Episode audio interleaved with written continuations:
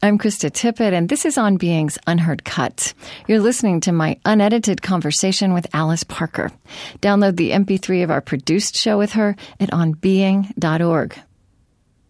Do you need us? Do you need us to um, make some more? Okay. So, Alice, tell me something like um, what what you had for lunch. What I had for lunch, I'm trying to remember. Oh, it's a wonderful bowl of um, tomato soup at the bistro on the university campus, which was very simple and very noisy and and busy. But all I needed was a large bowl of soup after talking for two hours straight. Yeah. Who, who were you talking with this morning? This was with uh, Kathy Romey's um, uh, graduate students in uh, choral conducting at the university. Okay. And a few undergraduates. And then after lunch, uh, I had half an hour's uh, improvisation play with the choruses. Oh, so okay. was fun. Yeah. All right. Chris says we can go.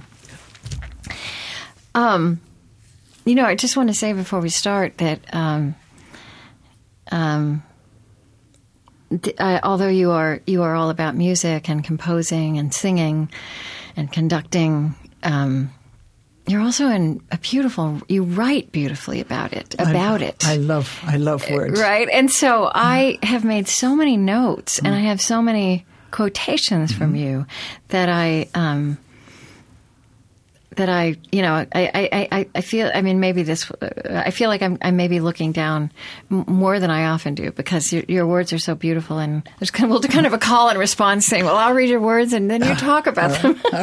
um, so I do, I have all these notes, but I want to start, um, where I always start my conversations by, um, uh, I, I wonder how you would describe the religious or spiritual background of your childhood. Oh, it was it was wonderfully stable. My mother was Southern Presbyterian, and my father was New England Congregational. I had two Congregational minister uncles, and um, so ministers were for me fat, jolly people that came to your house and drew locomotives on the blackboard and and uh, told stories, and were always you know just. So I never had any fear of ministers, which was a great help in my growing up. And then. Um, Church mother had gone to Union Seminary for a while before she Oh, was really? married, but that was in the early 20s, and all that women did was to go in as Sunday school teachers. You know, they were training for that. But she was used to talking um, fairly high level uh, theology and uh, things with people. Felt very strongly about it, and both of them had sung in church choirs and stuff when they were little, but neither one of them ever had any formal musical training. But she was determined she was going to give it to her children, and of course, Sunday school is the place where it's all the time. You're either singing or or then I started uh, accompanying the junior choir and then uh, leading choirs and things like that.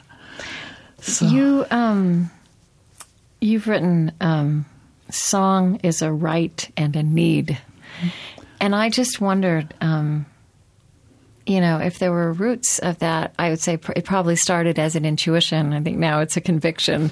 I think but are there what? What? How do you trace the roots of that in you? I think it's mostly from being a mother. And uh, uh, I was 30 when I got married and, and had had children, and uh, so I'd been teaching for, for almost 10 years then. And You had been with the Robert Shaw Chorale yes, yes, already. Yes, Right. and um, and watching those tiny babies develop, it just gave me this absolute conviction that babies. That's the language of babies. That's what they're born knowing. Nobody teaches a baby how to sing. They first, from their first utterance, it's all singing. It takes a long time to learn the language, learn the words, and how to communicate from their brain, but from their heart the knowledge is there at the beginning, so we don't have to teach them anything. Uh, They kept confounding me. They knew it all already. And there was nothing that I loved that I could sing to them that they didn't love and sing back because the the trade that's going on is not learning a song, it is human communication at its most elemental level, the, the mother to baby wordless hum or something like that.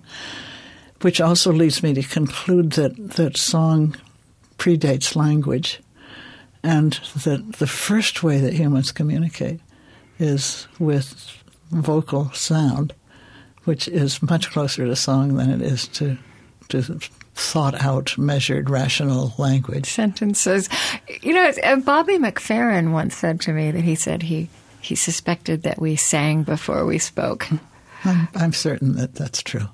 I mean, okay, and let's be clear. You had five children in I, seven and a half years. I did. I did. So it was like running a nursery school. It actually was like, I remember reading a book, um, it must have come out in the 60s or something, The Nun's Story or something like that, of a, a French woman who'd gone into a, a nunnery when she was in her mid teens, you know, very young, and totally committed to it until uh, many years later when she wanted to go to Africa as a medical missionary, and the head of her order told her no, she couldn't.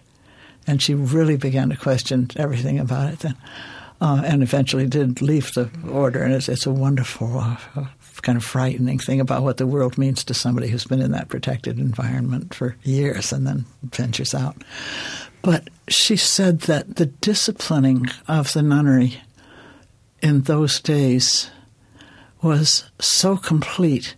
You just gave up every vestige of your individuality. You responded to the bells to wake up, you know, and the things, and you always had to stop whatever you were doing, and you were really frowned on thinking any individual thoughts. So I had just that feeling about all these kids around me all the time. If I ever get in a position where I can sit down for 15 minutes and just be by myself, or, you know, and it, it wasn't that bad. And my husband was absolutely darling, but he was off on tour a lot of the time. So I was a single mother at home with all these right. kids. Functionally a single mother. Yes. And, um, but it, what it did was give me the discipline when I wanted to work on, on materials for, for Shaw. Um, I had to do it in my head. There was no way I could sit down at a desk and just think. I never had to sit down with a pencil and paper and just think about what the next thing I was going to write. I'd have it all in my head. And when Tom came home from tour, he would make sure that I got locked into the studio by myself. He's always said the house could burn down around me and I wouldn't put my head up and just all these notes flowing out on the paper, and it's still the way I work. I, I get it all in my head first, not all. So the, you the were still forms. composing, arranging. You were still doing. I was learning. Mm-hmm. all the time that I was working with Shaw. Mm-hmm. He taught me and even then, when your children were little, in that in oh, those. yes, because I, I I was so glad I wasn't a singer or a pianist or something that had to spend a certain number of hours every day keeping my craft. I wasn't. You had this creative that process that could this, flow. That I was, I was learning how to to tap into it mm-hmm. and manage it, discipline it. Because I didn't have the time to write, and because I didn't have a steady job, if I'd gone right into composition out of school, I'd be composing like everyone else. And if I'd gone right into conducting, but I couldn't because I had these kids. So I kept feeling this dammed up kind of feeling. And the same with teaching. I learned to be a very good teacher while you know Sunday school with uh, nursery school children ages one through five was what I worked with for ten years, um, and then uh, Cub Scout ten mother and the, the, right. picnics and the everything else that goes with it, and all the time pondering the relationship of the kids' exposure to what I loved and mine. And I was so much mat- more mature about my whole relationship to all the elements of music mm. than I was when I just got out of school. Be- uh, through parenting and through par- through, mm-hmm. through, life and, experiences, and the work yeah. together. Yeah, I, I think that's so interesting it's so interesting, you know, because we do, we talk a lot and there's a lot of study of how we learn language and the kind of elemental template in us, what, however that functions. And for you to point out, which, uh, I mean, we don't need any scientists to prove this to us, right? That, oh, that singing also emerges, that sound emerges um, just as naturally it's a possession almost. It is. It's, it's one of the things that we're born with, mm-hmm. and it's the great um, international, you know, inter everything mm. language, because it's dealing with um, with our inner emotional life. It's as if singing is the language of the emotions, and it's our intuitive life as opposed to our rational life. Mm-hmm. And we live in a society that's glorified rationality. Mm-hmm. I, I, like to say that I'm an irrational person, not just non-rational. I um, I I I sense that you perceive that that that move to, I mean, I, I, kind of think in the 21st century, the place we've come is that that we're understanding that even things we've pretended were rational aren't. Yes. right? Like Yeah. economic behavior, Oh, political behavior, these things we've called sciences. Yes. Yeah. Um, but I, I kind of I sense that you that you see that that moved kind of idolizing, preferencing what can be rational, Mm-hmm. um, has also taken us away from singing. It's it's partial. It's a partial view of reality. I have a basic division kind of thing that I make between what I call God made and what is man made. And if God made it, which is the whole created universe, sound and all the things that are in it, uh, or man made, and because man is perfect, is man is imperfect, everything that we do is not whole. I think different people's ideas of of defining God, of course, are very different. But it's the creative force for me. It's it's what began things, if things began, and um, it's the all-encompassing view. Wendell Berry has a wonderful poem about uh, economics or about uh, the, the natural world, where he talks of, of a complete economy where every bit is accounted for. What we don't account for in our economy at all is waste, and there's so much of it. Mm-hmm. That's before we buy anything, we should have money allocated for taking care of that product when it is past its useful time, like our buildings and our cars and mm. everything, so that we we don't think in wholes. And for me, the intuitive mind comes much closer to thinking in wholes than the rational mind. Because the rational mind erects walls, it defines. The minute you define, you exclude something as well as include it. If we're intuitively in music, the kind of thing that can happen at a concert where there's a there's a person singing a spiritual from their soul, and they may have just been doing gorgeous art song and symphonic uh, arias, operatic arias, and things like that, but nothing goes straight to the heart of the audience like that one voice with that one song. So my question then is, what's going on? And I try to define it in my book about melody. And I always, when I go into a class, as I did this morning, I said, How many people here have had a course in melody? Not one hand ever goes up. And that's the thing that we begin with as, as babies, as children. Okay, well, well let's talk about that because that is one of your themes. Yes. Yeah. um, melody and how do you say it that um, that at some point we started to preference harmony over melody but i think you know you just you say again and again that that melody is is is harmony is is, harmony is a So- subset of melody. right and i mean i don't even think most of us uh, have ever thought any of this through right or have any most sense of this most um, most people are just astonished when I say that because it's melody and harmony and rhythm, right? That's what music is. But harmony doesn't develop until um, you know four centuries ago, five centuries ago. Harmony, as we define it uh, in our traditional practice, and it doesn't develop until there's notation, and notation, our notation, doesn't develop until maybe I can say 1200 or during the Dark Ages, that people begin to write down chant and stuff like that. But it, as it begins to be more and more precise, we write down what we hear, and that limits it.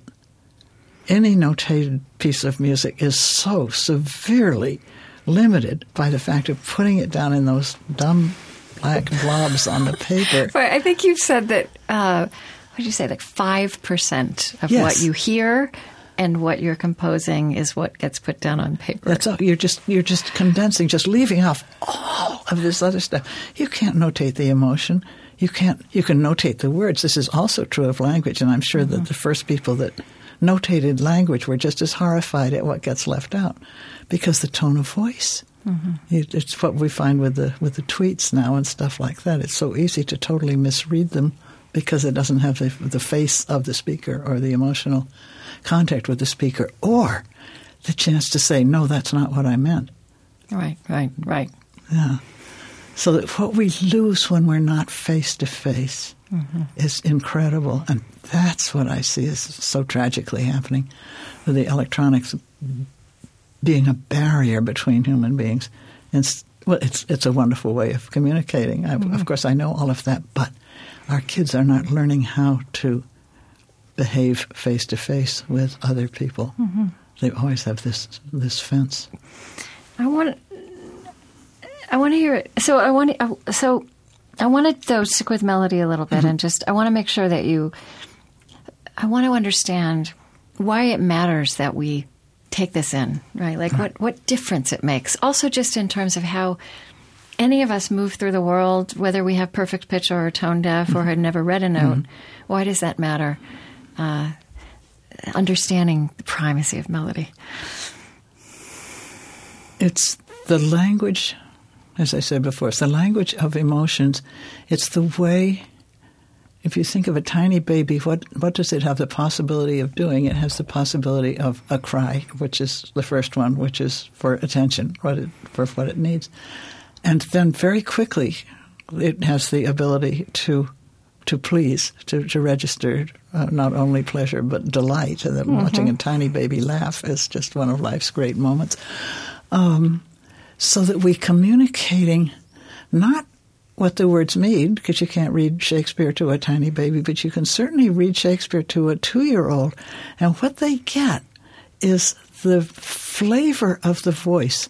The voice is a part of us much as our our physical appearance is and and the customs that we have, the way we use our bodies.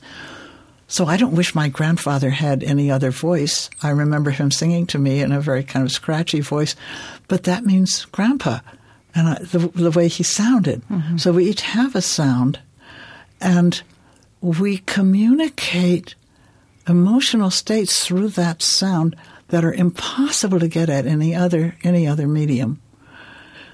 So it's important because, as I get to in the last chapter of the little book, it's it's deep. Sound gives us what is behind the surface. Sight gives us the surface. Hmm.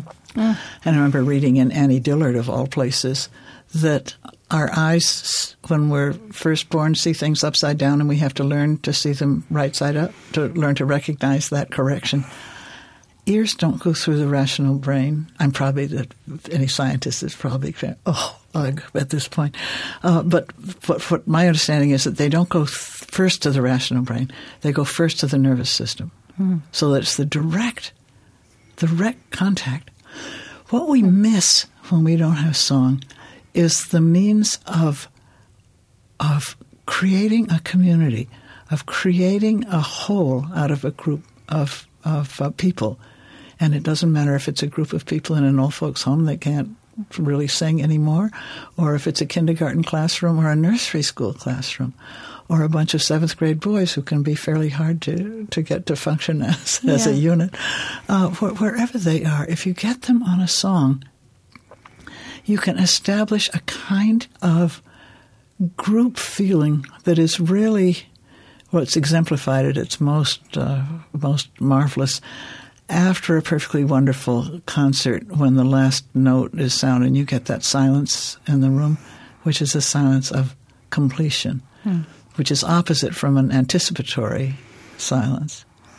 But it just means that everyone, it's as if all of our inner ions have been scheduled to be moving in the same direction so at the same time. Right, right. Yeah. You say somewhere that I think singing is the most companionable of arts. Yeah. That's also just a wonderful way to think Yeah. of it. And it's it's an art that's there for all of For us. too. everyone. And, and we've well, I hope I hope most of us have had that experience you just described, if even briefly. Right. Well, and it can be from other things too. It can mm-hmm. be from hearing, uh, hearing of the memory of a song that that your grandmother loved, or something like that. I mean, memory works in such amazing ways. The depth of our sound melody. I think each one of us is a walking encyclopedia of all the sounds we've ever heard in our lives. And it takes a sympathetic vibration, kind of some light glinting off something, or a color, or a representational object or an occurrence or remembering the first love or you know, all those things, what they call for, the kind of communication they call for, is is music. Trying to get them in words is loads of fun. It's a marvelous game trying to pin these things down. But the really important things that you're always talking about just defy definition. Mm. Mm-hmm. And the lovely thing with the music is that we don't have to be limited by the way that words are limited by our rational minds. I love that. Um, you know, we were. Um, there's this beautiful thing you say. You know, you talk about the human qualities of song.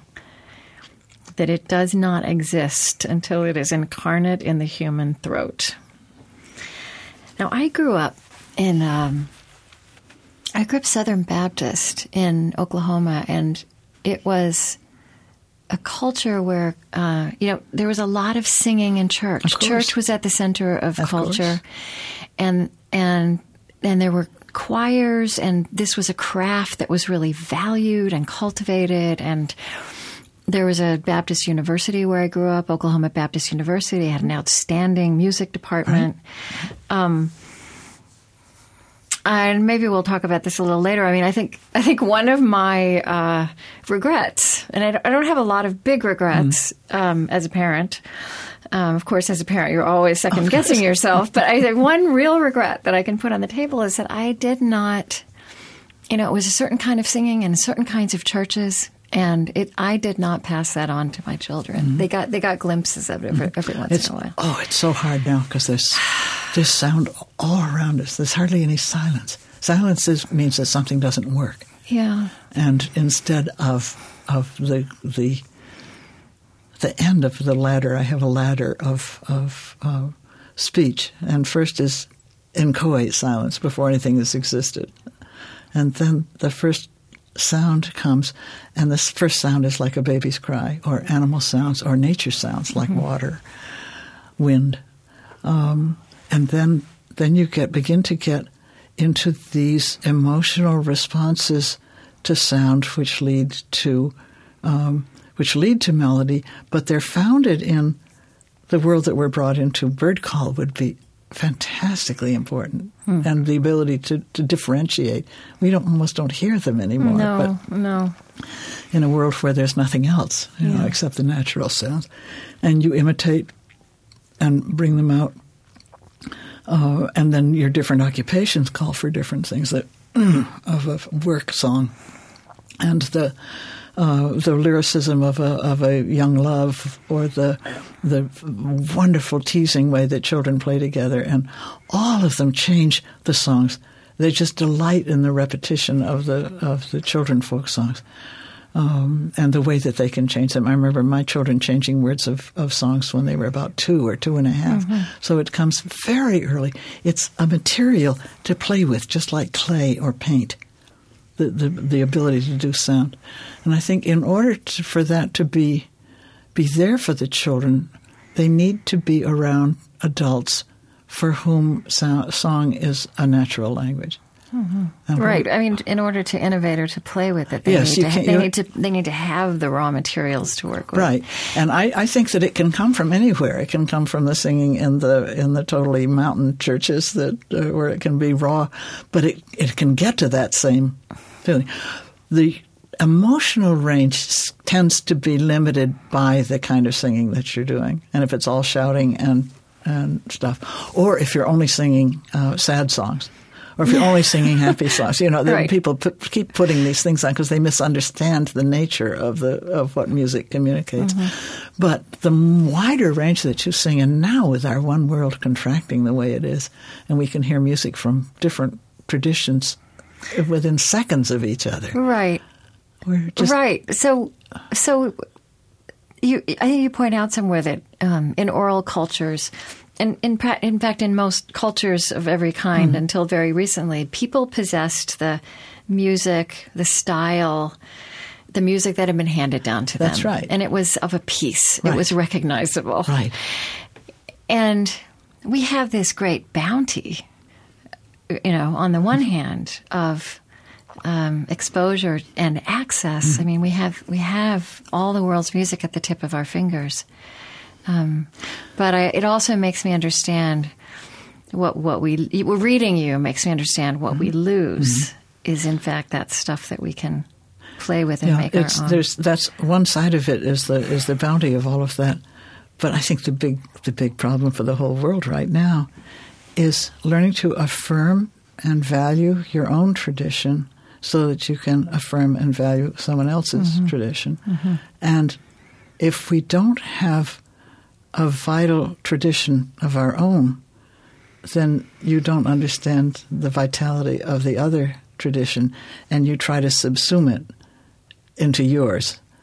And this is what happens with with say the pop song industry, where so much of it is monetized and it's turned into a, a business, so that you you carefully groom a young rock band into what is going to make the most money, Right. instead of song arising from from communities that make their own songs and quickly adapt songs that come from outside into theirs. Mm-hmm.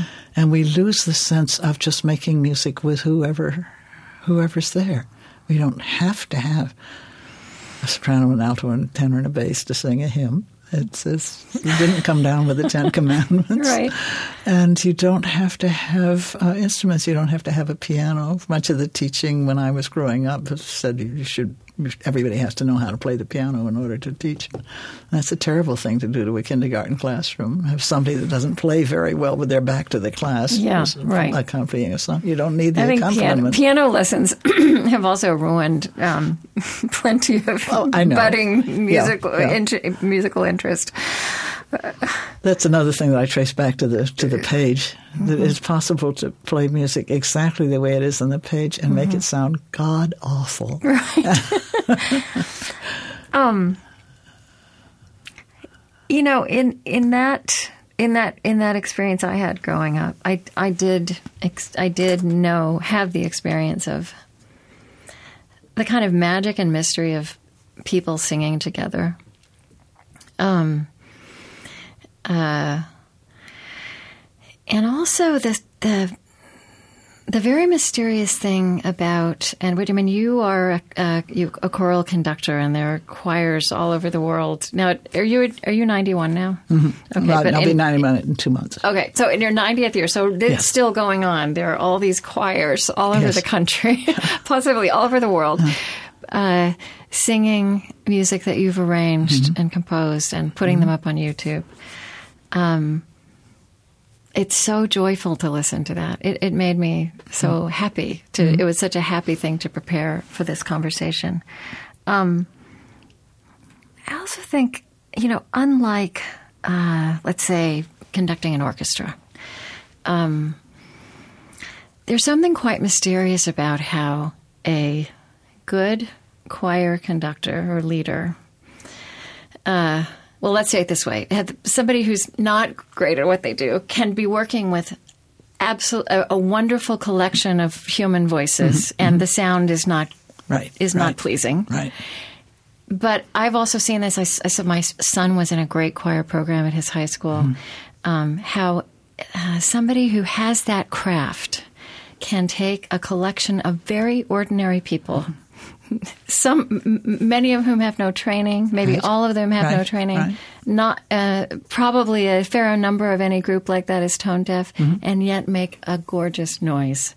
There's something very mysterious about that. It but I mean, that's a lot of where you've spent your That's- energy and your creativity. I do because I so, what is that? right, just- because you couldn't do that with people playing instruments, right? You need everybody to right, have every- a modicum of yes, expertise. That's right, and it also um, you have to have to have to overcome technical difficulties at Yes. the beginning. And if you're going to have wonderful choral singing, you really it's one. I have a professional choir of 16 that I work with. That is just such a pleasure because it's making music with colleagues instead of teaching. Mm-hmm. But I've always said I I can. I've never found a group that couldn't sing in a in a very um, conservative church down south or or wherever they are, a classroom, in any place that's a group of singing we, where two or three are gathered together, we can sing, and it doesn't even take that. I sing by myself all the time, as if I am both both uh, producer of sound and listener to the sound. So the circle is is complete. But what's happening is that if I just make it personal again, I have a conception of the sound of this song, what the life of this song is. And I've talked about, I've tried to teach what I'm learning all the way along. So as I was always teaching piano to kids in the old days and stuff like that. And then some work with grown ups and then more and more with other groups. But I've always tried to be very vocal about it. So, um, so that the words have kind of kept pace with my understanding.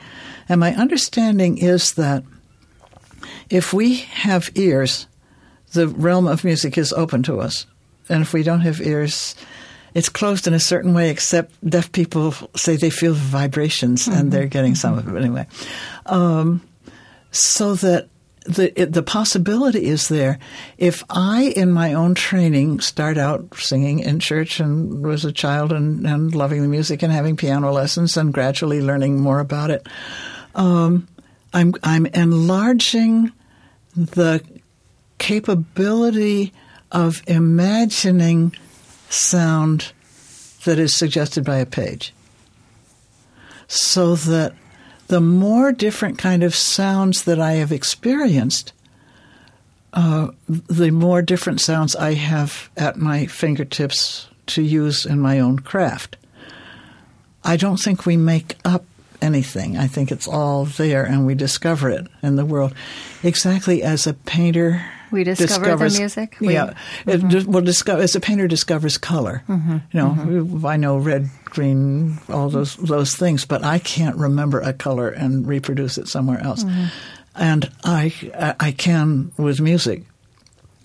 And if I am absolutely convinced that the possibility of song is always there, no matter where I am, and my job is to birth it. It's as if it's floating around right here. And if I start to sing with my very failing voice, um, I can I can evoke that spirit, and if I do it gently enough, I can get anybody that's around me into joining me just by going like this. Help me, help! I'm, I'm on my own. And the more that we listen to each other, the more wonderful the sound is.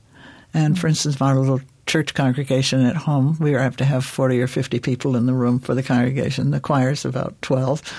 Um, but they, they have, have learned over the years um, to let me line out a song, a brand new song to them, and sing it back. Uh, hear hear what I'm doing, and I hardly ever repeat or go back unless there's a real difficulty. But I want to solve that right then, so I and repeat. You, so this lining is this tech you call this lining technique out, yes. And so yeah. just explain that or demonstrate it. Yes, well, it's just that yeah. if I'm going to teach a song, as I was just doing with the university choirs, um, if I take let your little light shine, shine, shine.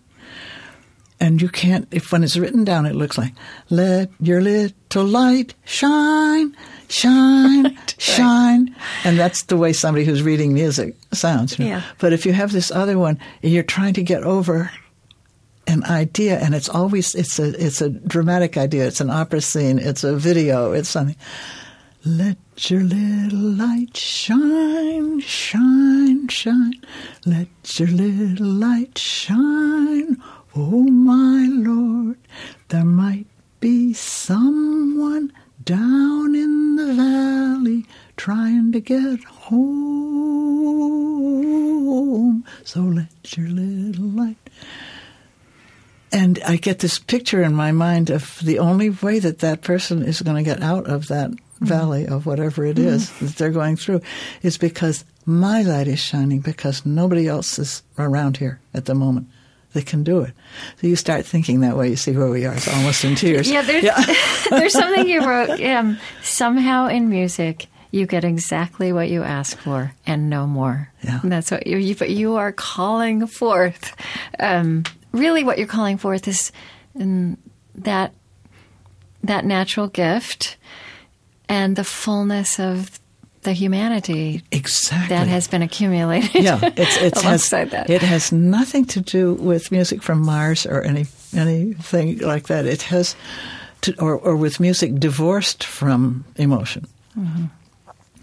Uh, it has to do with the fact that the walls that we put up around ourselves in order to get through growing up in polite society and stuff, simply dissolve when we are all listening together to a song and when we've called forth the emotional underpinning of that song, the context out of which the song Mm-hmm. arises. And the sound can be vastly different as it comes from different groups and develop in, in vastly different ways. But I am not happy unless the group I am singing with is always in that emotional connection. I have no patience with, with learning the notes. You, know, you, you learn them Yeah. by hearing them and always keeping the emotional quality there. I want to talk a little bit about um, how your imagination about the physical properties of sound, because this is also something you've thought a lot about, worked with. Um, how tones are produced, how tones strike the ear, you know, time, vibration, energy, the physics of motion. Just talk to me about, you know, what goes through Alice Parker's mind when she hears the word sound. Define. yeah. Well, it's vibration. And if you think think back to, I lo- I'd have to try to go back to beginnings, the Big Bang. Except I can't really quite imagine the Big Bang. Um, and God moved upon the face of the waters, right smack in the beginning of Genesis. If you're moving on the face of the waters, you're creating vibration. There's a wonderful Native American creation story that starts in the beginning was the sound. Mm-hmm. And in a way, I think that's very true, except light is also vibration. We learn that all of the little molecules and everything in our bodies are in constant motion. They're all vibrating. So mm-hmm. vibration is almost at the center of life. And we can experience it through all of our different senses. But if we have ears, music is the kind of glorification of the possibility of hearing. And it comes out in very different ways. I really believe that the greatest music uh, is the folk songs that have grown up when they are heard just in the native voice of the of that people from whom they come, and that all of our wonderful uh, harmonic masterpieces that are just glorious are are wonderful consummations of the art, but the the the underpinnings are worldwide folk song. What what mothers sing to babies, what children sing when they're together, what people sing when they work or worship, pray when they've just been bereaved, when they're married. That that's where it all is, and that that's the gift that is given us, and it partakes of energy exactly the way the physical world does. Every time we start a song, we're setting something in motion. Mm. And it keeps going. Once we get it started, it's fairly easy to keep it going if we remember the words and aren't caught, stopped in some way. But then, then how do you how do you stop it? How do you connect one verse to the next verse? What's the what's the emotional line through this piece? Where's the moment of most um, intensity? Where's the climax? How high is that climax, and how are you going to get down from it? Are you going to end the piece that way, like the big Hollywood ending with everybody going off and the immediate clapping and stuff like that? Shaw was was was wonderful about that. He never. We have only about three arrangements that end that way out of 300. And he's always thinking, Rick, how can we get down for that so that the last sound that you've heard in a, in a joyous piece causes a chuckle rather than a, than a thing that you have this big sound and then you do something that just says, it's okay. We're, we're all here together, you know? Right. And, um, but you're dealing with this energy and it's when you don't realize that what you're doing is that you get the, the boring performance or the performance that that um, that everything is technically right, but it just doesn't doesn't happen because you're not riding that that energy. My abiding image is I live way out in the country in the hills of western Massachusetts, and right across from my house, or across the road in front of my house, there's a stream that has a fairly radical fall. It's it's it's going down quite a bit. So I, that constant sound is in my ears, and it's the image I call up for my students more than almost any other one. That stream keeps going. you can't call it back. Wait a minute, I want to do that measure again. you, you can't. And that's the composing thing that why I want to do it in my head. Because the minute you write it down, it's as if you've put weights on those notes, and it's very hard to change them. Hmm. And, and while they are still in your, your head, they're fluid. And you can get change something way back down the line in the song that makes them come out quite different the next time you sing it. And the whole point is not to make it come out the sound. The page looks as if it it's supposed to come out the same, but actually it should never be the same. It's it's always new. Like I remember in the '60s, people saying, "Well, certainly tonality is dead. All the music that we know is, Right. is- is- we can't have that anymore." And even went so far as uh, with language. Language, uh, the languages that we've had are dead. So I'm going to make up my own language, and then you get the idiocy of spouting off, you know, sounds that don't make any sense. What um, dissuaded me from that was that you can't make a joke in a language that you're making up at the moment because you have to have something stable in order to be able To make a to, to make it to Right. Mm-hmm. make it to, to go around it and come out with a different language. I thought I don't want to be working in a musical language that it's not possible to make a joke in. What is this? Let me just you. um Yeah, I think somewhere um you talk about you know what songs that that have lasted, that have proven themselves, which is true of folk songs. Yes. It's true of a lot of religious music. yes. What they they carry accumulated um emotion, not just the imagination of one poet or one text. Yeah. And kind of as you said, generation upon generation has recreated that Right. majesty, that Right. loveliness. Yeah, that's that's a, a wonderful quote. Yes. Uh, you know, we are sitting here um, in a week in which Bob Dylan won the Nobel Prize for which is wonderful. Just so unexpected. I and so agree. I, the New York Times wrote a critical uh, piece, and I, I, I- to me, they were so wrong. What I was thinking of, and it came back to me, and I was getting ready to speak with you. I, I spoke. With, I interviewed the poet Paul Muldoon this year, and you know, we were talking about how poetry is something we need, like we need air and water. And his one of his points was that, in fact, poetry is so much more a part of our lives than we realize Yes. because it's embodied in so much of the music. Right. So even if people, Americans, think they don't read poetry, Yeah. in fact, they're They're walking. singing it all And the time. giving Yeah. Bob Dylan the prize to Oh. me is a manifestation of that. And then you, and you also write about that. I mean, here's something you said. Um, you know, the kind of poetry that I like is a kind of stripped down language that gets at the marrow of, of what the experience is at the center. And what music does is, is it provides the context for that marrow. So that people that have trouble with poetry or trouble with words, which can be for any number of reasons, have space to begin to get what it's about, Hmm. which the music does. Yeah. And you've set lots of poetry. Oh, I and writing, other it, kinds yeah. of writing Yeah, too. I yeah. mean, Emily Dickinson, Archibald MacLeish, Edna St. Vincent Millay, Eudora Welty. Yes, I mean, yeah. And I'm, I know that's a very incomplete list. Oh, yeah, but, but I just, but these are all stripped down poets. I love Walt Whitman, and I couldn't begin to set Walt Whitman in a moment. There's words come like like a huge wave coming, just engulfing me. There's no place for my voice. Emily's is so quiet mm. that there's there's space. And, and she's so condensed that there's almost there's, there's space between the words and between the lines for For the this, music for the to music carry. to ca- carry. it, uh, yeah. Mm. yeah. Um, you talk a lot about what, what music communicates, and one answer you give to that is mood. But I want to ask about the, the what you mean when you use that word. Yes. Yeah. It's mood music, as the phrase is used in a general culture. Usually means music to do something else too. You have music, mood music in the background so that you can uh, seduce a lady or you can uh, cook or you can, uh, you know, get your mind off of the distractions of every day. Mood is the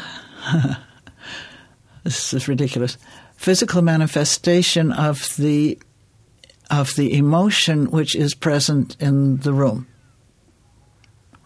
so that around if i'm feeling anger and like a cartoon there's little things radiating out from me on every side saying, stay away, I'm uh, dangerous, I'm radiating dissatisfaction. And that's, that's the mood of that. And if you are able to align yourself with the mood that was possibly what the poet had in mind when they were writing, so that your molecules are all aligned with hers in this sense, just exactly like a magnet and filings. You know, I get this picture all the time. If I'm in another another way, if I'm at in the root of the poem, if I am experiencing inside of myself what Emily was might have been experiencing as she wrote this poem, then her words spring out of that mood, not a mm-hmm. specific moment or place or anything like that, but that this this mood. If I'm replicating that, then her her lines come out of that. I understand her lines as a whole, not just as a collection of words or, or thoughts or something. And my music is going to be able to come from the same place, mm. so that I have I have the hope that I'm writing something that bonds so cleanly with her words that it feels as if my music has always been there. Hmm. It's the opposite of writing something original, of doing something that nobody's done before. It's trying to get deep inside that human experience of creating something and so that the experience itself and not just the ideas is yes, communicated. That's right. That's right. Mm-hmm. Yeah not the result of the experience. Which is, um, which is an interesting way to think about how music can work on us, right? How we will turn to music. Uh, I mean, to, even to use the word the the word mood superficially, yes. when when we don't when we want to feel something different, yes, right, or yes. want to be taken outside, right, exactly, and it does that for me all the time. Um, if I'm going to bed at night and my head, I always have music playing in my head. It drives me crazy sometimes. And the only way I can turn it off is play other music okay. me. But I've got, I've, my head is all in a jangle because so many things have happened and there's unresolved issues in my life or relationships or whatever like that. And if I go to bed and put on a, on a recording of, um, of Gregorian chant or of string quartets or something like that, it can't be with words because I have a different way of listening to the. I get caught up in the words and the, in the the uh, technical things of that. But uh, chant and uh, and then I absolutely love um, guitar uh, music. Mm. Those those gentler instruments and the quieter, the quieter things. Or if I've heard a whole lot of late romantic music with big orchestra and lots of big sounds, i always kind of run and hide for for a while in much quieter songs. And I've gotten much bolder about writing fewer notes for people to sing. So the music gets sparer and sparer, so there's there's space around it. To get that quality of listening that comes when you're just listening to one line or two people sharing a song back and forth. It's much easier to hear what's going on than if you have four, or if you have a whole chorus, or if you have a whole orchestra. It's kind of it's kind of interesting. I, I spoke with Mary Oliver this year, and one oh, thing she that. said about about as she goes through her life, her poetry becomes shorter sparer. Yes. Yeah, that's, that's, that's what is that? What is that about the passage of time? I sometimes think about aging. That um, as we're as we're born, everything is new. So we have all this experiences we have to go through to begin to have some idea about what's going on. Uh, so you have all these learning years, and in your teens, you're beginning to learn about uh, relationships with other people and and uh, emotions and all that that leads to. Then you're 20 to 50, maybe 20 to 60. You are so caught up in the business of living, in the business of being a parent, in the business of being a teacher, whatever your occupation is, that you don't have time to, to look look at it as a whole. And it seems to me I was about 60 when I began to see my own experiences adding up to to me instead of being very diverse experiences in conducting and composing and teaching and mothering and all the rest of it. Um, and so it's as if before then I've been in this going living through this miasma, this series of scenes and acts that are just so full of activity there's no time to think. And when you begin to get out of it, it's as if you're putting your head up above water and you're looking out and seeing, oh, is that the way it works? when all of your local, when your doctor is younger than you are, when the policeman is younger than you are, when these authority figures that you've looked up before, all of a sudden they're your children or they're the age of your grandchildren. and you just see differently so that your vision gets farther and you begin to see how things relate in a way that you can't when you're right in the middle of them. It sounds wonderful.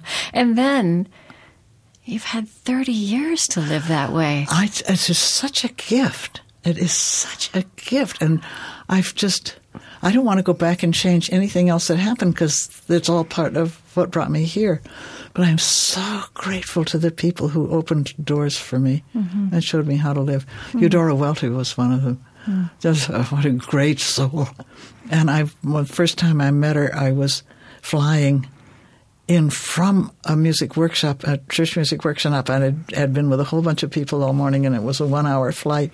And she was meeting me at the airport, and I looked at myself on the plane, and I had plain old canvas shoes on. I was it was summer. I had a cotton dress that was all wrinkled. I was just a mess. And I thought, oh, I'm meeting Eudora Welty. What's the matter with me? So I get off the plane. She's wearing exactly the kind of shoes that I've got. She's got a very wrinkled cotton dress. She has not one bit of of standoffishness mm-hmm. about her. And I thought this is mm. this is just wonderful to see this. And she she absolutely refused to kind of internalize any kind of uh, egoistic reflection of people around her of what they thought of her. Yeah. Uh, she she she just simply ignored it and just went through right being just a plain person with her relationships with her neighbors and the people around her, and then with me as a young interloper. Yeah, well, and you're quite a you're quite a rock star in this in in in the world of the composing and well, choral music. I mean, I see I'm watching that on YouTube, and it's mm. amazing. Oh. it's... I want to actually read you. You, you, when you were talking about your brook. Um, yes. I thought about you, you. have some. You have wonderful quotes all the way through. This quote of uh, Martin Luther. Where was it about? Um, the dancing. Something about all of nature has its sound. I wrote it down somewhere. I'll find. Mm. Oh no, there is nothing on earth that hath not its tone. Even the air invisible sings when smitten with a staff. Yes. Isn't that lovely? yes. And then uh, here's another one that uh, Rabbi Abraham Joshua Heschel. Listening to great music is a shattering experience, throwing the soul into an encounter with an aspect of reality to which the mind can never relate itself adequately. Such experiences undermine conceit and complacency and may even induce a sense of contrition and a readiness for repentance. I am neither a musician nor an expert on music, but the shattering experience of music has been a challenge to my thinking on ultimate issues. I spend my life working with thoughts, and one problem that gives me no rest is do these thoughts ever rise to the heights reached by authentic music? because we're leaving the rational mind behind. Mm. We're we're surpassing it. And we have it. What we need is a balance. We need to be whole and relate intuition to rationality. But I've believed so strongly that intuition has to come first. And the rational is is the ordering of the intuitive thing. Mm-hmm. Because if the rational comes first, it's incomplete and leads in the wrong direction. I just had a glimpse of another thing to say, and it's gone. Oh, it happens well, if you to me all it, the time. Bring it back yes, in. Yeah. Uh, you know, you were born in 1925. Yes. Yeah. Um, one thing that occurs to me as I think about the sweep of your life and work is um, that churches and religious traditions have been such a primary uh, inspiration Yes. center Yeah. For great music. Obviously, not the only center, but Yes. but choral music. I mean, in the United States, I mean, what do we think of? We think of churches, Yeah. and that institution itself is evolving. Uh, the the way people. Like I was, and probably like Mm-hmm. you were, you know, born into a congregation, Yeah. born into a a set of hymns, Right, right. um, and I just, I'm curious about how you think about that um, evolution and with your love of uh, this this piece of our life together. Just say, what are, where do your thoughts go with that? I go back to what I said about having the minister uncles that I love so I could talk. I, I grew up being able to talk very easily with ministers instead of being scared of them. Um, and I, as a composer, I only write on commission for performance. I don't write anything that isn't that I that I don't know how it's going to be performed Right. or when. And um, the church, as it always has been, is full of opportunity. Schools, schools don't have money to to commission Yeah. a piece. You know, very rarely. So it's not the same thing at all. I have great difficulty writing a piece for a concert. I cannot feel the necessity for it the way I can feel it, the necessity in the church. And in our Christian tradition, the music that has developed ever since the beginnings of Christianity, which and the beginnings of the first thousand years or so are all rooted in the Jewish tradition, Right, right. From from ours, and that's because there wasn't that much contact with the with the Oriental traditions. Um, but it's uh, it's it's united very strongly. But the Christian tradition and the story, the story, Jesus story of the baby in the manger and the lullabies that we sing at Christmas time and all the folklore about the people that came to visit him and the gifts that they brought. And then the the, the stories in the Bible of the of the parables we don't sing them anymore. There are lots of 19th century hymns that tell the parables in the hymn, and they they were perfectly happy to sing a hymn that had 12 or 14 verses that Right, told the right. same story, and we're just so condensed down we can't do that. But um, there's just such room there. The, the the story really is about the human story. And the the human story in relationship to that which we cannot understand, and and so uh, there's just such room there for play. And then the words about it, the poems. Dickinson is full of Christian allusion, and she never mentions Jesus, and she rarely mentions God. Um, but it is that exactly that same trying what so many of us are trying to do now. What is our relationship to the natural world, and how has it become so so misguided, and how have we come become so blind to what's obvious around us? I love the uh, Native American saying, "We teach our children to see when there is nothing to see, and to listen when there is nothing to hear." Because if you're in the woods at night and you listen for the quiet, you discover it's not quiet at all. Mm-hmm. There are all kind of things mm-hmm. going on, mm-hmm. and we don't listen for the quiet.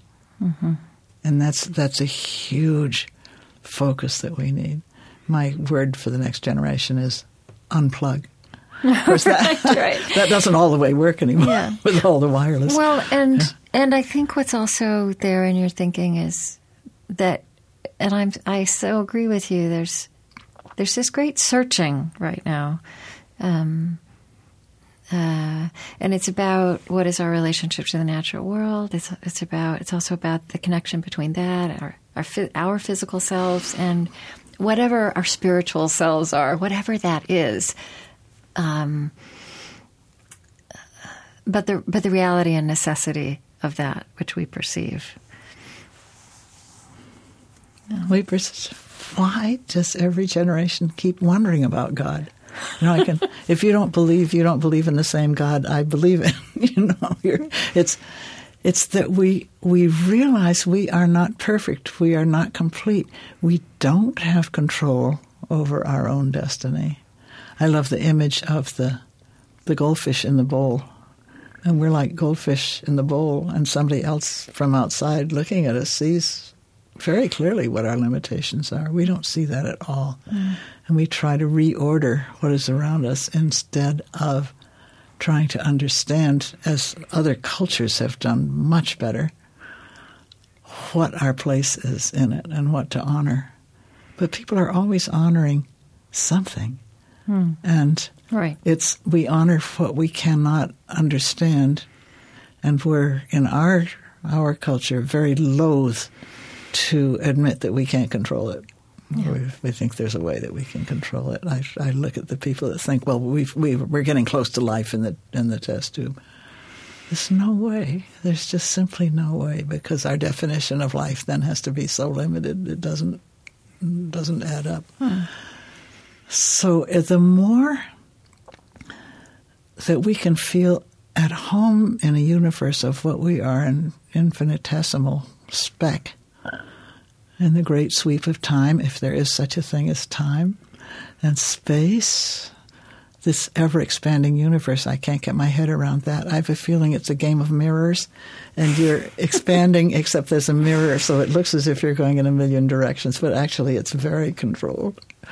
Um, this who who am I?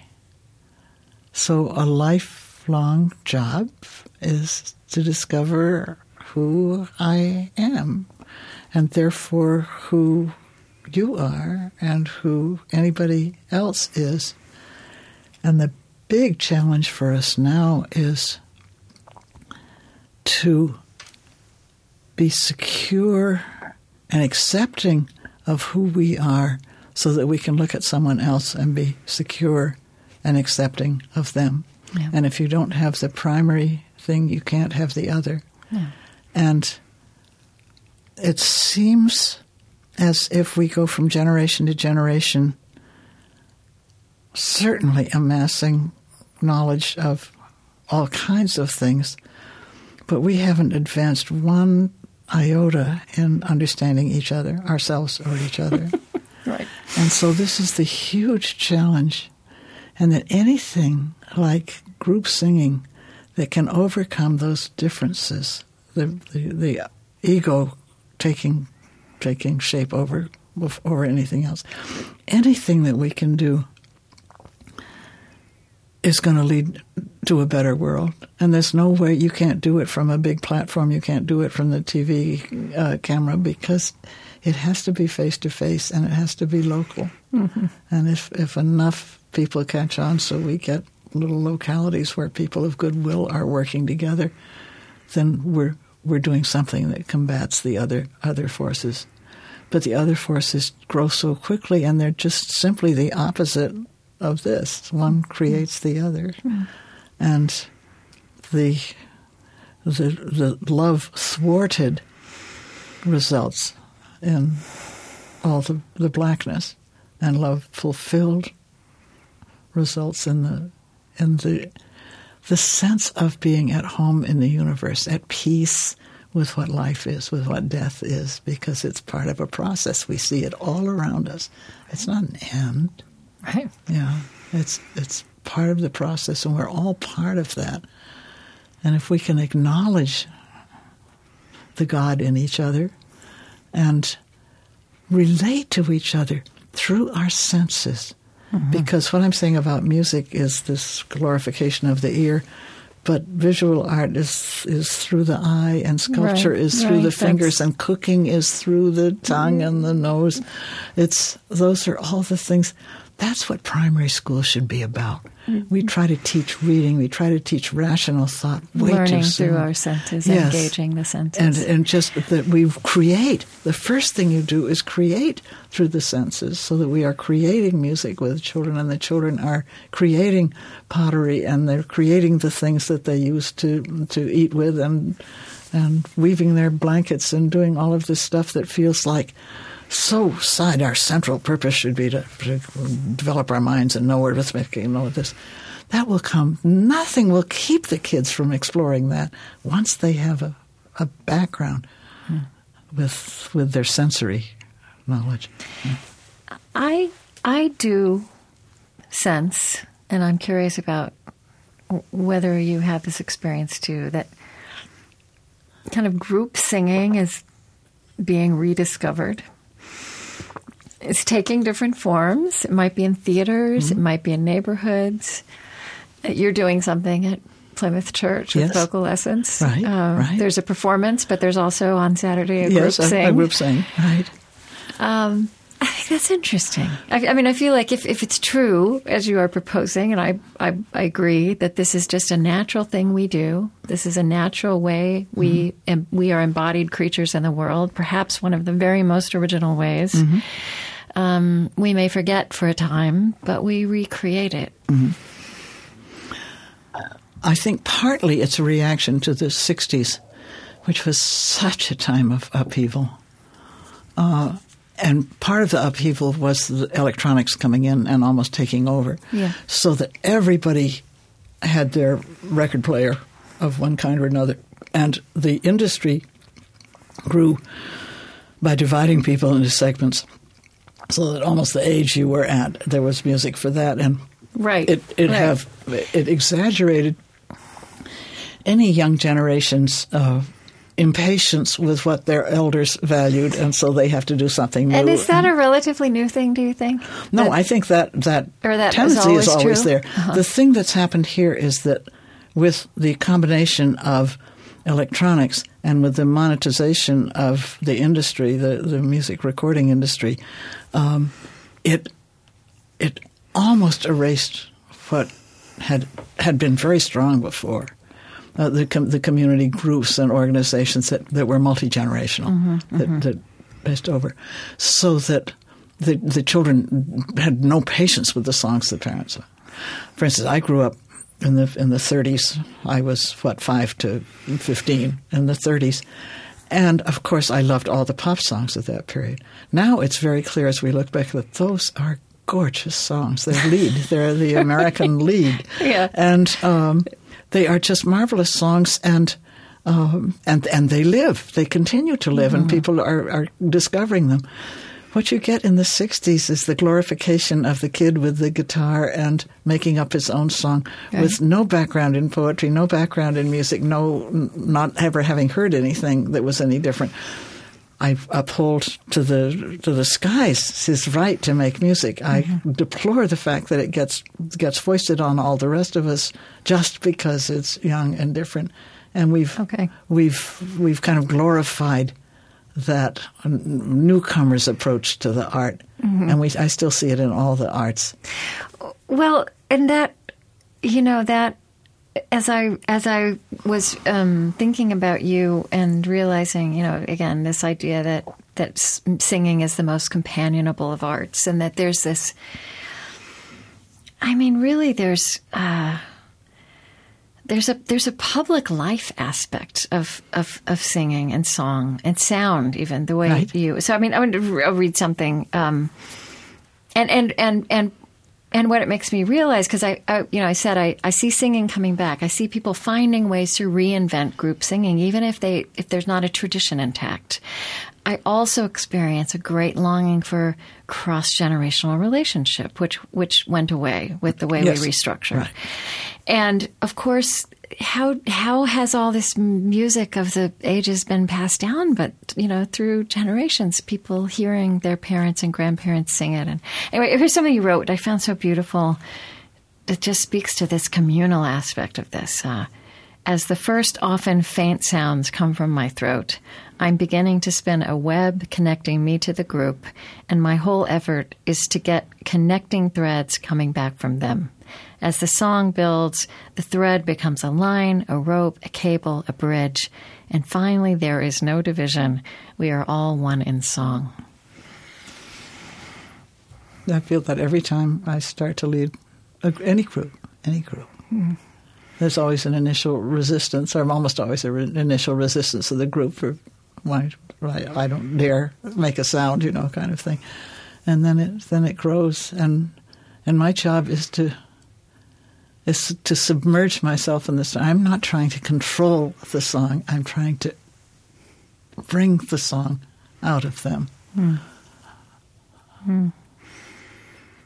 It's, it's astonishing what's happened. I just remember in our little church, my mother reporting to me once after a, a Christmas carol sing that I'd done that she saw two local farmers who were very strong minded individuals and had had some kind of a quarrel for a generation or so, and never speaking to each other, just turning around after they'd just sung a carol together and smiling at each other. You know, it just it breaks down those walls. Yeah. Well, I also, I mean, there's stories all over the world also. I remember in Bosnia, you know, after the war, there, oh. there were choirs forming or people whose groups, whose families were literally killing each other. Yes. But singing was a way to transcend that, both Absolutely. emotionally and, and Absolutely. physically.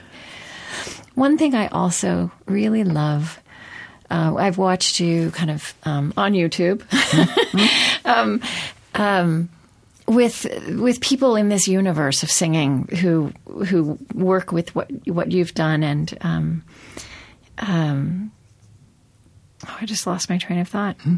Um, oh, the sense of joy, and you speaking often about. I mean, I think you said in one group, you know, our work is our play. Is. It is. um, what a gift to have work like that. It is.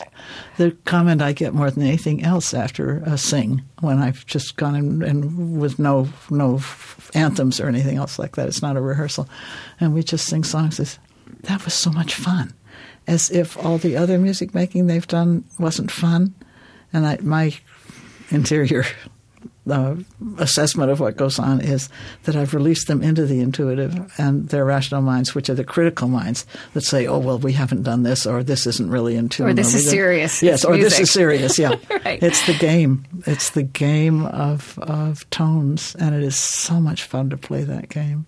Mm. Yeah.